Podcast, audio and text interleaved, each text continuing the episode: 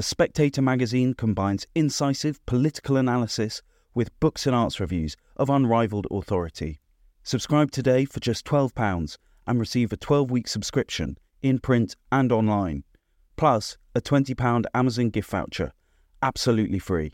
Go to spectator.co.uk forward slash voucher.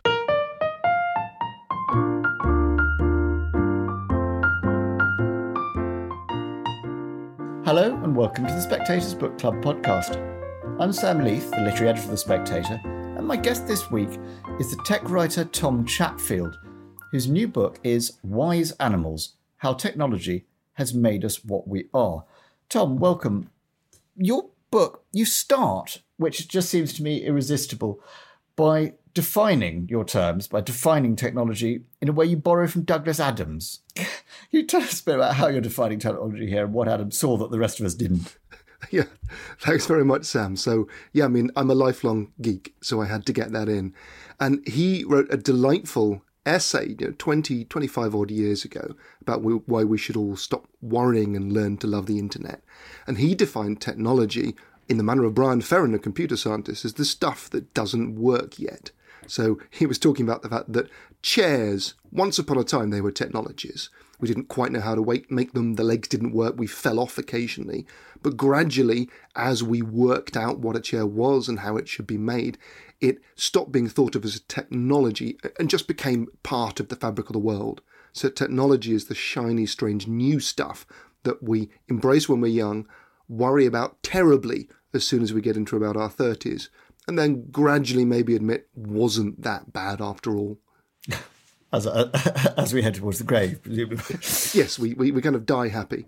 Good. Well, that's encouraging. Um, that Douglas Adams quote implies that we kind of get technology wrong.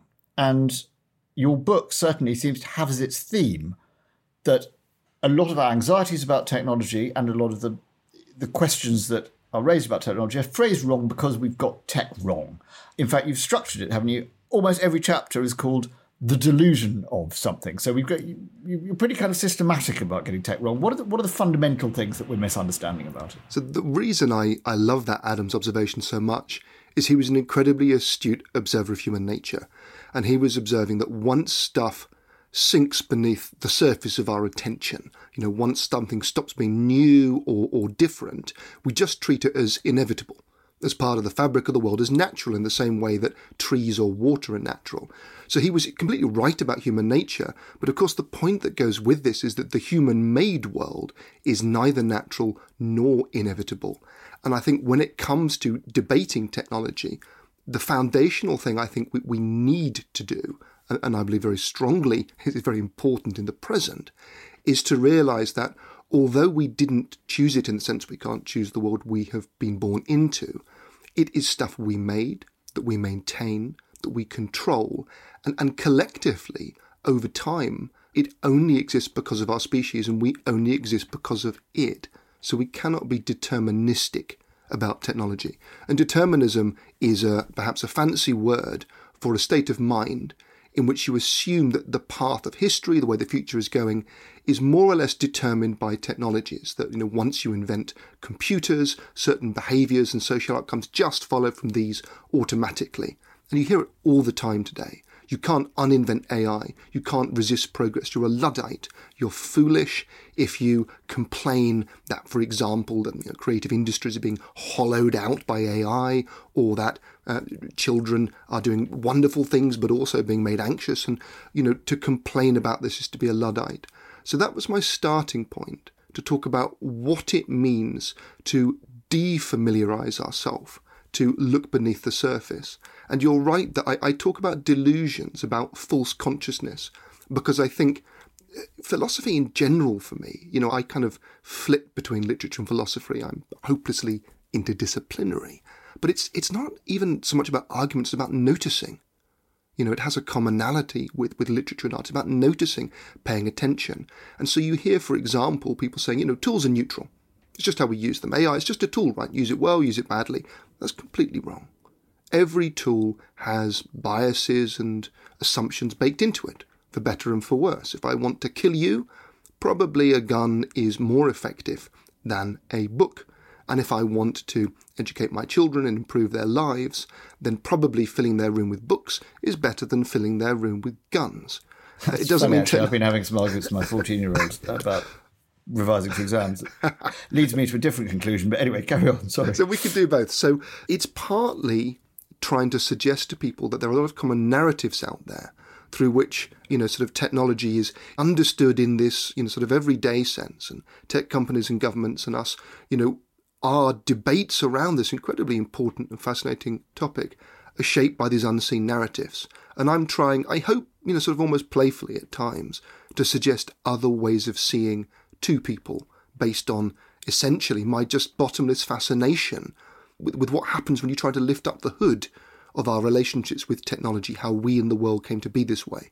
Well, what, one of the things you do, I think, very well in the beginning, which sort of frames the argument that you unfurl subsequently, is to say, okay, technology isn't just the stuff we're noticing consciously as technology, but that it has a very long history and that its history is not, again, what we think it is according to the sort of set narratives, one of which is to do with the idea that something is sort of invented, you know, from scratch, if you like, and that these are the great inflection points that the, the sort of solitary genius or brilliant new company invents something. But it also gives us, doesn't it, a kind of longer sense of quite how intertwined we are with technology rather than seeing it as something that's sort of out there and separate from us. Yeah, absolutely right. I call that the it and us delusion, um, and I'll take suggestions for better names for that uh, because I'm not sure it's one of my best coinages. But as you say, it's this idea that the technology is just out there in the world and we, we pick it up and we put it down, and, and someone brilliant invents it and that changes the world. It's a very tempting narrative formulation because it, it makes history tractable. But actually, almost a kind of a eureka moment for me in my writing and, and work and research around, what does it mean to understand technology more richly to use it well, was going right, right back. You know, a lot of new work around the, the Paleolithic period, the ancient past, and, and just the very basic fact that, for example, you know, Stones and Fire, we think of a film like 2001 where our kind of ape ancestors suddenly grab a bone and toss it in the air and whoop and shriek and there's this eureka moment. But actually, there's these hundreds of thousands of years during which all these iterations and experiments are taking place, and in which very gradually, remarkably, these innovations, these tiny incremental improvements start to be passed on. Tools are made with other tools. And so something like fire and flames, it's not the kind of eureka moment. It's the gradual domestication of energy that allows our species to become less hairy, because we can make artificial warmth, that allows us to get more nutrients from food and consume more different kinds of food, that allows us to create other kinds of tools by using heat treatment to make glues and things like that, that allows us to wander outside woodlands and, and be in savannas, all, all these amazing things. And what we see here is still going on today. It's still this kind of evolving accumulation rather than these sudden moments. Gutenberg is a great innovator, but the really remarkable thing is the way he brings together thousands of pre existing ideas and innovations in a novel way. And I think once we start to see technology as a kind of evolutionary companion evolving alongside us, we get closer to something important, which is the sort of richness and complexity of what's actually going on, rather than the memorable stories that help us kind of make it feel comprehensible and exciting. Well, that point you make about the technology being both evolutionary and essentially a kind of combinatorial system that technologies are made of prior technologies in new new combinations and that they're tested in that way does give on to an aspect of your book that seems to me to at least go along with a, a sense of the world which does accord somewhat with some of the people you disagree with, which is you say, just from the mathematical insights, the more things you have to combine, the faster they'll combine. You know, that things are speeding up in a really dramatic way. And you say, you use phrases like, you know, you say, we are at the sharp point of history. You say, we're standing on a threshold. This is a, you don't, in your book, completely deny that we are in a pretty unique place with the development of technology. And that a lot, I'm wondering, do you go along, for instance, with Toby Ord's idea that we are at this pinch point where the next hundred years or so are going to be very hairy, and if we can avoid wiping ourselves out as a species, we're basically made for the rest of history. But he doesn't give us very good odds. Yeah, so I mean, Toby's book, the, the Precipice, absolutely argues that at the moment, because of the accelerating impacts of technology on the planet, the amount of you know energy that's been unleashed by the burning of fossil fuels, that effectively the power of our technologies to wreak change and to have their own momentum has completely outpaced our ability to comprehend and control them. In a way, I don't disagree with, with aspects of the diagnosis. I think that's a lot of the present has to be understood as unique and unprecedented in these ways. But I disagree with the cure because for me, the lesson to take from this is not that we don't have control. And I think it's also not that we ought to focus on disastrous near and far future scenarios as the fundamental guiding light. For me, I'm really interested in well, what kind of control do we have? As a very simple example, take this global pandemic that we had. Now, it was appalling, amazing, astounding, a vast natural experiment in what people do in a situation of crisis. But it was also a rather remarkable example of the fact that, that very broadly, and despite the enormous losses and destruction and so on, people effected radical change very, very fast. You know, entirely new vaccination techniques were rolled out successfully to hundreds of millions of people. Broadly speaking, governments didn't fall, riots didn't break out. You know, in certain parts of the world, very, very oppressive things happened. There's all kinds of stuff one could say. But actually, people's capacity to change together to face certain facts and act vastly outstripped doomy prognostications. Our collective agency was far greater than I think we're often given credit for. And, and the reason I'm using that example is that when I look at some, some really great and interesting books by people like Toby Ord, by people like uh, William MacAskill, the great philosopher Derek Parfit, these kind of long termist views, the diagnosis seems to me to be urgent and important. But then the idea that we focus on these kind of hyper dangerous scenarios and incredibly efficacious actions by very rich people, vast tech companies, and so on seems to me to get the solution the wrong way round. That we need to focus on the kind of local social relations and how people come together and collectively make change and renegotiate their situations, the sort of nitty gritty of it. So I, am a virtue ethicist, I guess. I ultimately where I try to locate hope is in the kind of particular and the human and the local, and I'm very suspicious of the reasoning backwards from the apocalyptic future scenario because I think it makes our reasoning fragile.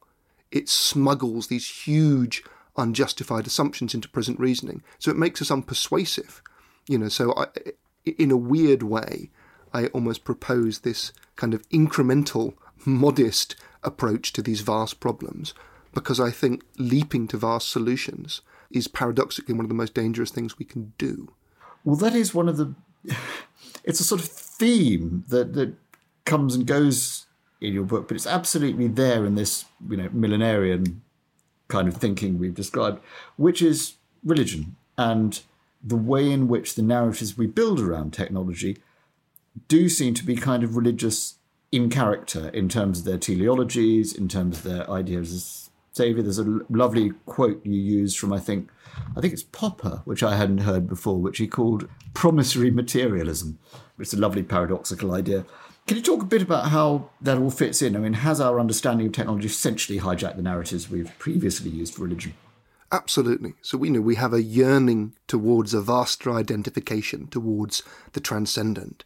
And I think a lot of the people who portray themselves as absolutely rational materialists, ironically enough, invest technology and progress with a capital P with precisely this kind of millenarian faith, this idea of what Alfred North Whitehead called a kind of a progress theology. Humanity is God in the making that the divine is, is a kind of endpoint for our species.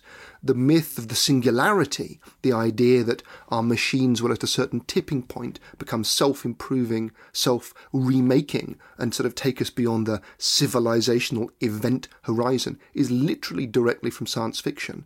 And yet it is literally believed as an imminent truth by very influential people in the West Coast and elsewhere. So, transhumanism, the idea that, as you say, technology is not only a matter of invention and ingenuity, but also of faith, self perfection, salvation, and transcendence. This, for me, is an incredibly important present theme because, yet again, I think it draws the wrong conclusion from the right observations. We are reinventing ourselves with incredible rapidity and incredible consequence. But to some degree, we have always been in the process of reinventing ourselves. And this reinvention, this self augmentation, will never ever deliver us from frailty. It will never deliver us from our connectedness to each other and to the other essential systems of life support on this planet. And the very dangerous idea that because at some future point technology will dissolve all our problems and dilemmas, the machines will save us, they'll break history. This is very dangerous because it then means that in the present day, you get to say what a lot of technologists of a certain uh, mindset do, which is nothing really matters other than the tech I'm working on. Because in the end, it will right all wrongs. Nothing really matters. Very rich people just need to support this. Governments just need to get out of the way and do that. Or conversely and apocalyptically, we have to have an absolute moratorium on this technology because it is so dangerous it will end the world. And of course, AI firms have in a way used doomerism as a kind of marketing. You know, this stuff is so powerful. It's so powerful and dangerous. Everyone just has to use it all the time. As a business, this is so powerful. This is so amazing. It's so dangerous. I'm so worried about it. Of course, the implicit message is, therefore, hey guys, take out a subscription. And, and all of this, I think, takes us further away from this, if you like, rather boring, but extraordinarily important, just attentiveness to what is actually going on.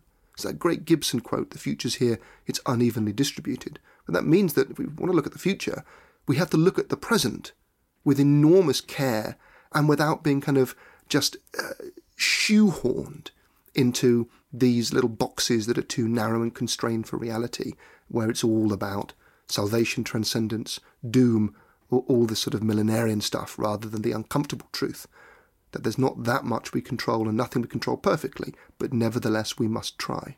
Well, something that I mean, you know, you just mentioned AI, and that seems a very good example because AI, like it or not, at the moment seems to be the number one topic of conversation, both in terms of you know our salvation from having to draw our own pictures or whatever it is, or our imminent you know extinction as Skynet takes over and kills us all. I mean, where do you stand on AI as a technology and its distinctiveness or otherwise from what we call human forms of intelligence? Because there seems to be quite a divide, isn't there, between people who say this is just basically really extremely sophisticated autocorrect uh, that steals a lot of copyright material, and people who say this could sort of, if it's making something human like, it could essentially render us sort of redundant. I'm very struck by the philosopher and psychologist Alison Gopnik's account of large language models and that sort of subset of AI as social technologies, as something more like libraries, like a kind of animated library. There's vast amounts of intelligence locked up in language, in human works and words. And I think one of the things that are kind of all writers know to some degree, but it's perhaps very uncomfortable to have made explicit, is that you know our words and our culture they, they speak through us. So I begin with what you might call the extended mind hypothesis. David Chalmers and Andy Clark coined this phrase, but it makes the point, which I think is a true one, that our minds and our thinking don't just take place inside our bodies, physically inside our inside our physical brains. That a tremendous amount of our intelligence as a species is sociable and technological. I'm talking to you now, the language I learned from other people the tools I'm using. I'm surrounded by the works of countless generations. You know, the screen, the desk, the lovely chair I'm sitting on, and these make me smarter. The first time one of our ancestors used their fingers to count how many, you know, wildebeest were running past, or to keep track of who owed who what by making a scrawl on a piece of rock. So I see AI as a radical intensification of something that has immemorially been true that our minds are extended into the built environment, into the human made world, into language. And so the intelligence that these entities possess, which is very real, is a mindless intelligence. They don't have minds. And it's a mindless intelligence based upon the enormous amounts of latent, implicit understanding, encoded into human words and works. Once we realize that this kind of mindless intelligence is incredibly powerful, is in many ways more sophisticated than our own, but it lacks certain features of a mind. It lacks a unitary self perception, purpose, consciousness, drives, ambitions. It has no worldview. Then we can see it as something alien and remarkable, but that we cannot afford to anthropomorphize. And this is a delusion, I think, that cuts both ways. Anthropomorphism, of course, is to attribute human like attributes to entities uh, that don't have these. You know, my car is angry with me, my computer hates me, my printer is evil, or this AI wants to take over the world. But it cuts both ways. It's also to see ourselves, by analogy to machines. I'm processing, I'm buffering, I need to reboot. We're nothing like our creations. They are, to some degree, parasitic upon our works. They may vastly exceed our capabilities in certain areas, but we just need to get past this kind of anxious analogy as fast as possible. And I think then there's this wonderful challenge. We have this world where we're surrounded by, you know, sort of autonomous and quasi autonomous informational agents. So, what do we want them to do and why? The questions of purpose and value and framing and priority will remain in the human domain, but the questions of action and pattern recognition and perception will increasingly be delegated. So, we'd better be very, very, very sure that we delegate wisely. Yes. Uh, do you agree with Nick Bostrom that there is a, a potential control problem? I think Nick's absolutely right that there's a huge control problem because if you have a very, very powerful agent, an agent being, you know, whether this agent is a, is a mechanical digger or a factory controlled by an AI or whatever, if you give it a task, then absolutely it will potentially relentlessly pursue that task and any unintended consequences, you know, if you find out about those too late, then you're in lots of trouble. So, and, and his famous example is, you know, I, I want to make lots of paper clips.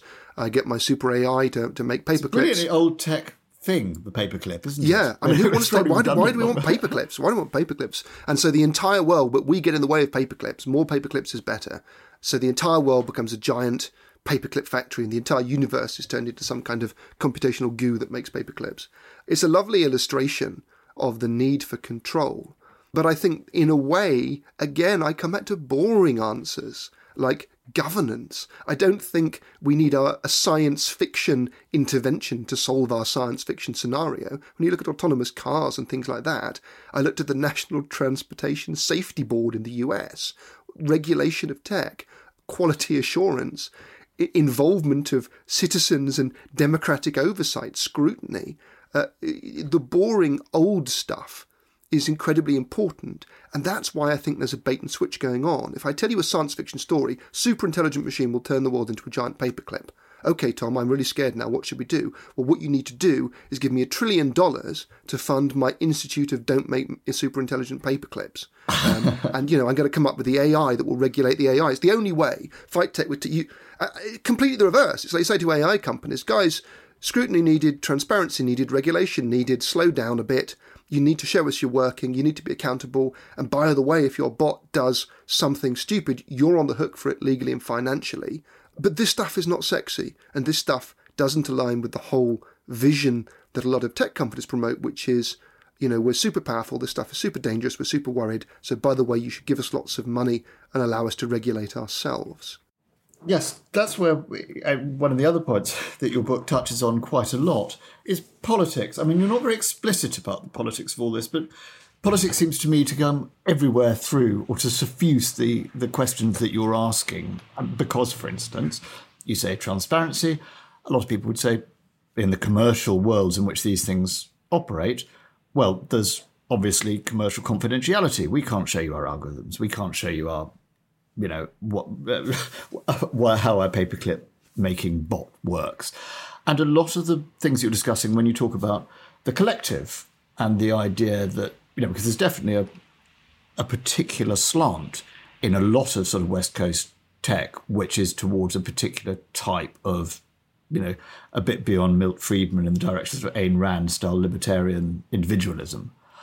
I mean, do you think that this is something we can get the world on board with, or is is this a political battleground in which you're representing the sort of social democratic damn commie end of it? So, I mean, one of the reasons I haven't written at great length by politics, it's not my area of deep expertise, and I, and I wouldn't want to sort of pretend to have an expertise I don't.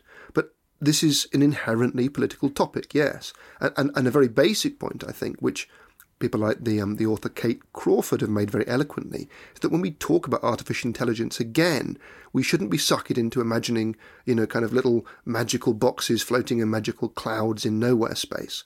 We're talking about tech companies in particular places with particular physical infrastructure collecting data about people and stuff subject to particular economic and commercial incentives and so on and so on. It's embodied, it's material, it's part of the world.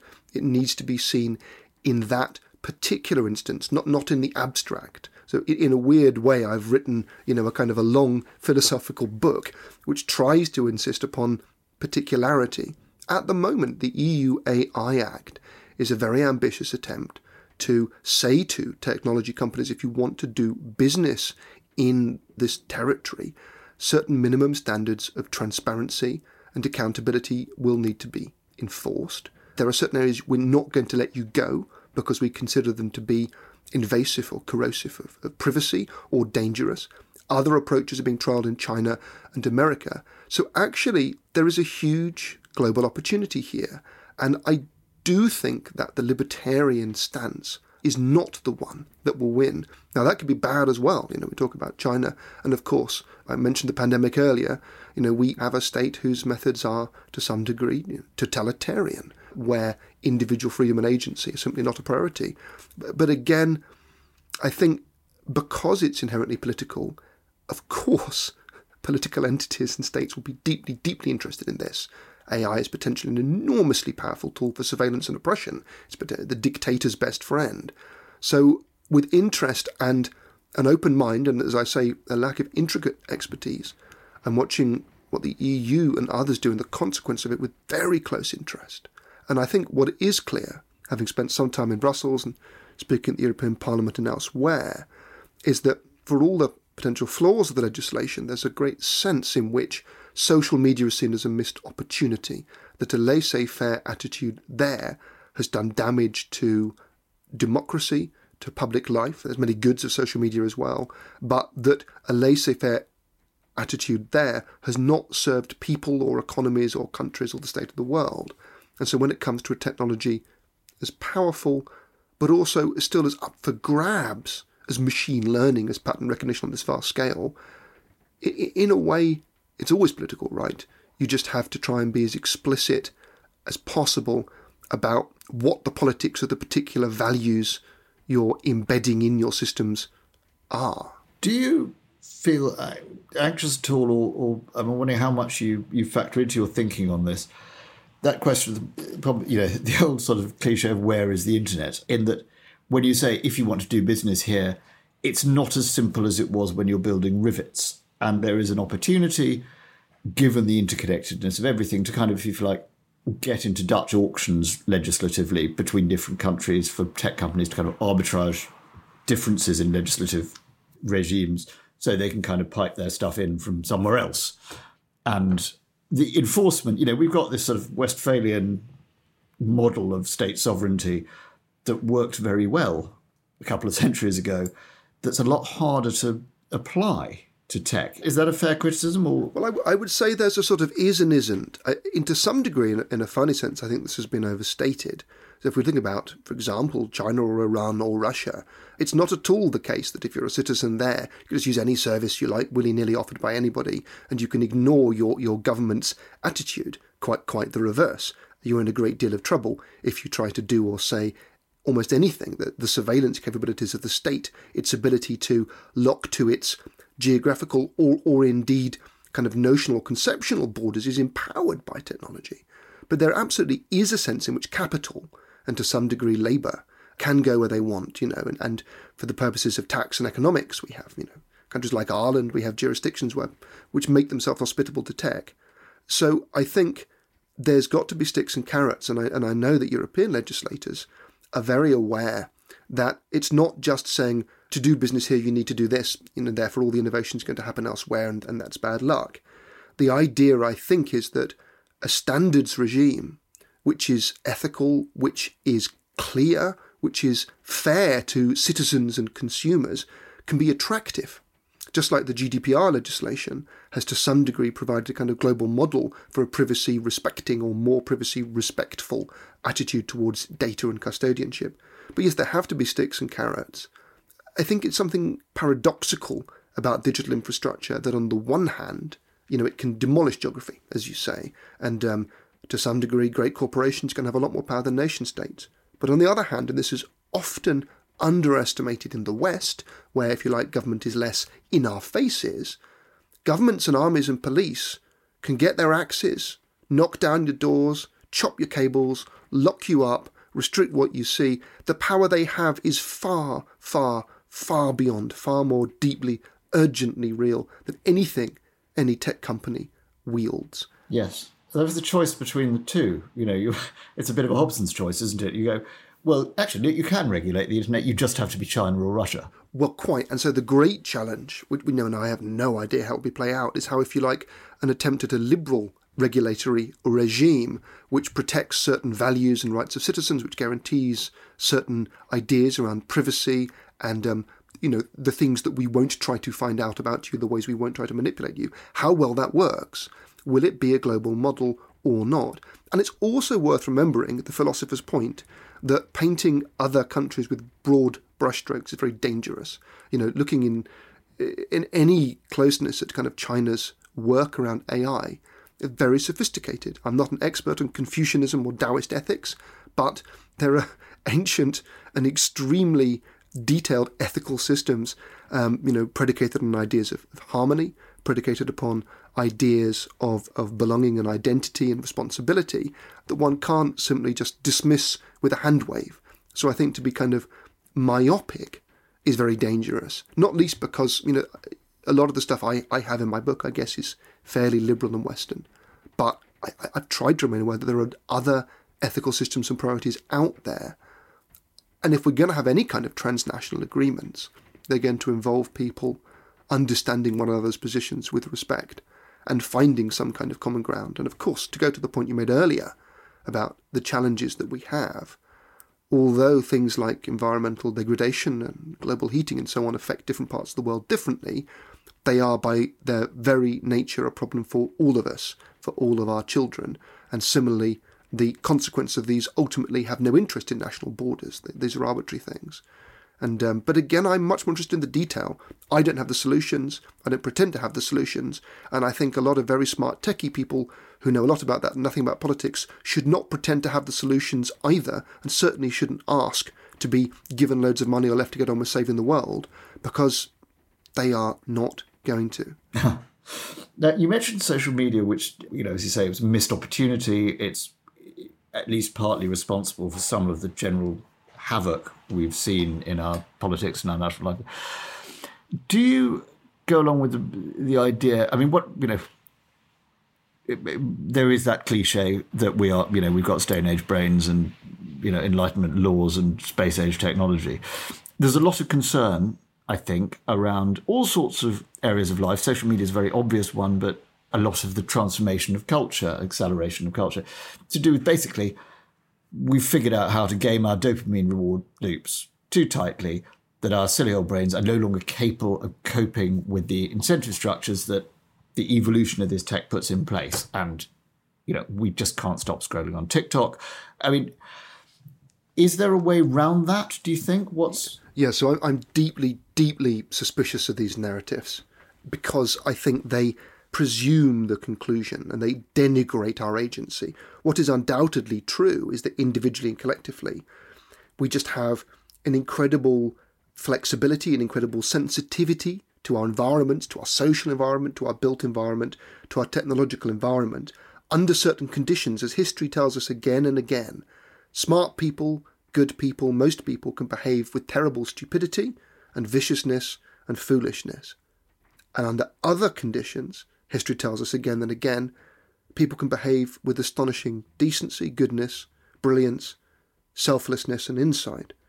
So the question for me is it's not some revelation that under certain conditions people are awful. You know, you have to be utterly historically illiterate to think that this is news. But this kind of deterministic dopamine stuff is laughable as an account of human psychology and society. It predicts nothing.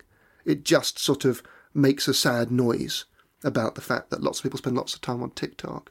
I'm much, much more interested in what it means to design systems and behaviors and, and regulations that get the best out of us uh, rather than kind of deploring particular behaviors. I think the, the moment you sort of begin with the sort of premise, especially if it's a hidden premise, that people are basically foolish and silly, then really you've conceded the point that you need to be advocating for. Is that necessarily the premise, or is the premise more something to do with, if you like, addiction psychology? Yeah, so the valid point seems to me that what we call addiction is something that, to a greater or lesser degree, can claim almost anyone, even even those people who don't think of themselves as that, and certainly also that what are sometimes called dark patterns in machines, that there's tremendous risk. So in, in that sense, reverse engineering our kind of evolutionary vulnerabilities, yes, is a huge risk, a huge source of exploitation, something to worry about greatly. So yes, I almost take that as a fact.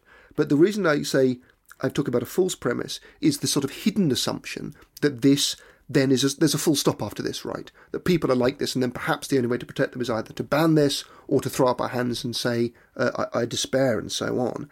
It takes a great deal of work to get people stuck in these cognitive ruts. And also, as we see in the research around this, a very fine book by Natasha Dow Schüll, for example, about industries of addiction and gambling, there's always something else going on. You talk to addicts, you talk to, to people who suffer from these behaviours, and it is best understood in the context of the life and help and progress again come not just from cold turkey taking away the thing, but from understanding holistically, if you like, what it would mean for them to find other purposes and do other things. So for me, then, I desperately want to focus upon the elevation, the things that can elevate our cognition. And actually, we look at schools and things like that, and we see, you know, lots of worry about tech. Understandably, I have children, I'm terrified.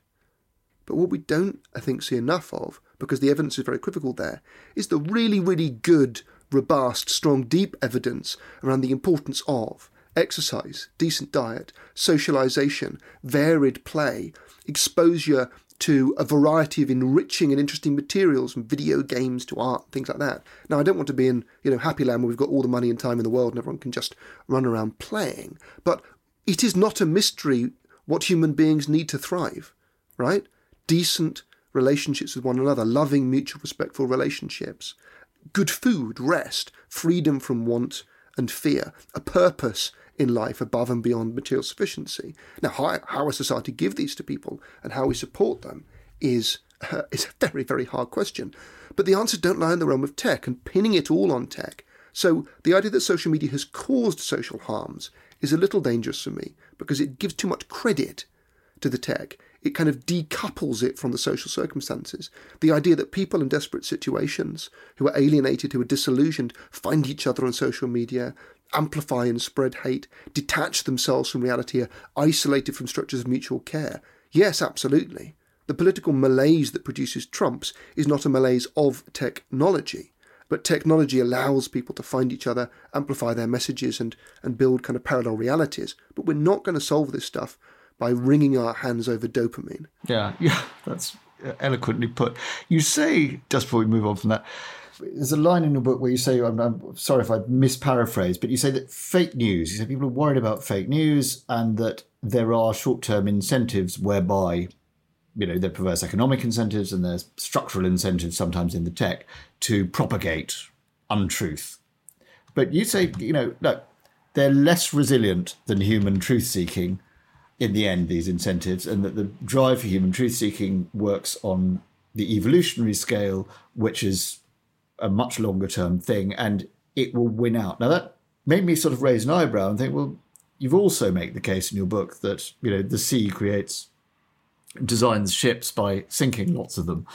It seemed rather a teleological position for you to take that, you know, actually, we've got a deep sense of truth seeking, it'll all be all right so truth and truth seeking. So what I was trying to do there was be a dichotomy: one or the other wins. Either reality wins, or your view of reality catches up with reality and allows you to survive. Uh, but but but it's absolutely a kind of a basic fact about evolution. A virus doesn't care what you think of it. It doesn't care what stories you, you tell. A virus will kill you. Uh, if the global temperature is rising and rising and rising and rising, it doesn't care what stories we tell. So the question, I, I don't at all think we'll all be all right, actually, although I do have a much more faith in humanity uh, than a lot of people. Uh, but I do think that it's an either or situation. Either at some point you find a way to face up to certain facts and truths, or those facts come and get you. So it's not really an optimistic position, but it does make the point for me that a conspiracy theory is a very, very effortful thing to maintain. Now, of course, technology and, and, and sociodynamics allow us to do that. And also, and I think this is an important point, that what we call conspiracy theories, when they do endure and endure and endure, then they do so because in certain ways they have a, a vigor and evolutionary fitness because they, they solve certain problems for people and they bring certain benefits. Now, those benefits mainly accrue to them, if you sort of mean, if you look at them in a kind of mimetic sense. You know, a conspiracy theory that says only believe what we say, have lots of children, teach them this, and kill everybody else, is going to have a very high level of fitness in terms of protecting itself and reproducing. It could potentially, if you like, colonize the minds of a majority of the human race, and we might survive for, for millions of years as a sort of society of fundamentalists who are wildly intolerant of any other point of view. Good things. Starship Troopers. Quite, quite. Good things in a quote unquote ethical sense don't survive because they're good. The, the rule of survival is survival. So, in, in that sense, there's a terrifying amorality to the kind of evolutionary processes playing out around us. But things that don't serve or don't accommodate reality will fail. And this is one of the great strengths, of course, of the scientific method, or the cluster of methods we call science, that they seek incrementally to bring us a little closer to actuality, to predict a little more wisely. And it's very notable that, you know, the world's fundamentalists, by and large, are not Luddites in the in perhaps the misleading sense of anti-tech. They go hand in hand because the, the tools of reshaping reality are exactly the ones that those with um, very hardline views about reality want. So I apologise if I didn't perhaps sound as miserable as I ought to have done. But for me, the great gift of evolutionary theory is that it allows us to cut through things with this almost this sort of intellectual knife and say, well, look, if it's still around, if it's been around for thousands of years, it serves certain purposes, it has a certain vigour. They may be psychological purposes, we may not like them, but it's survived. And, and similarly, if you're unable to face up to reality for whatever reason, to real events to cope with them, then you just won't be around in a millennium or a few millennia time. And so, given all that, what can we say with confidence about present approaches, present belief systems, and any solutions or strategies we wish to propose? Can I end by just asking you then about something you talk about in the book, which seemed very intriguing to me? You quote somebody else, um, philosopher Illich, talking about what he called three enslaving illusions. And they seem to, to kind of encapsulate some of what you're driving at in this book. Could you explain what they are and, and why they're important?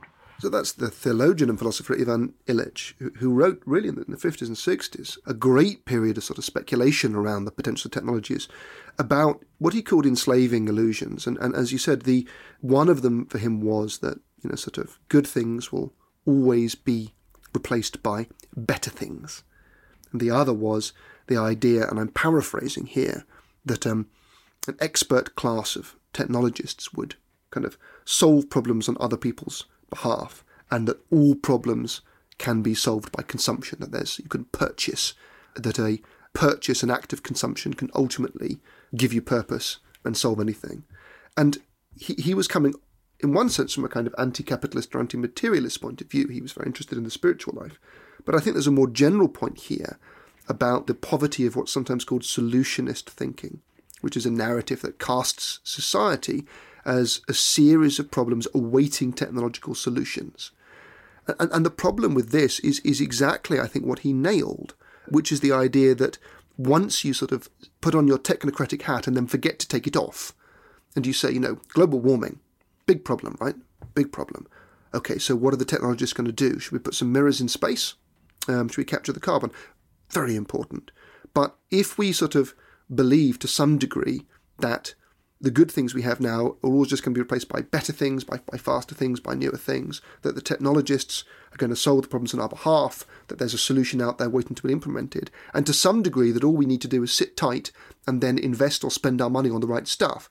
We've denuded the life, social experience, society of all these questions around, you know, what else is life for?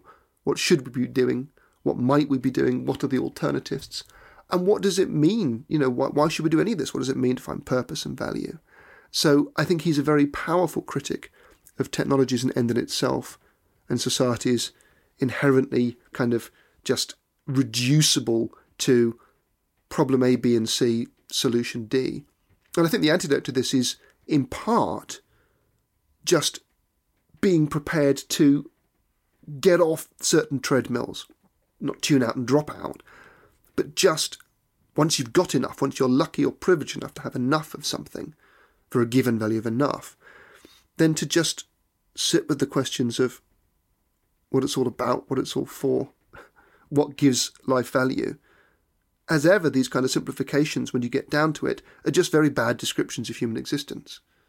They don't really, if you stop and scrutinise, they don't really stand up to scrutiny. A lot of the stuff that's said you know, about humans are just this, we're just meat, we're just thinking meat, the problems are this, the problems are this.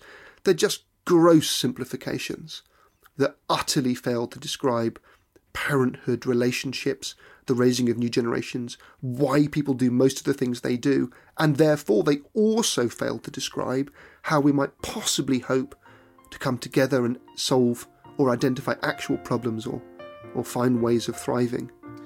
Tom Chatfield, thank you very much indeed. Wise Animals is out now.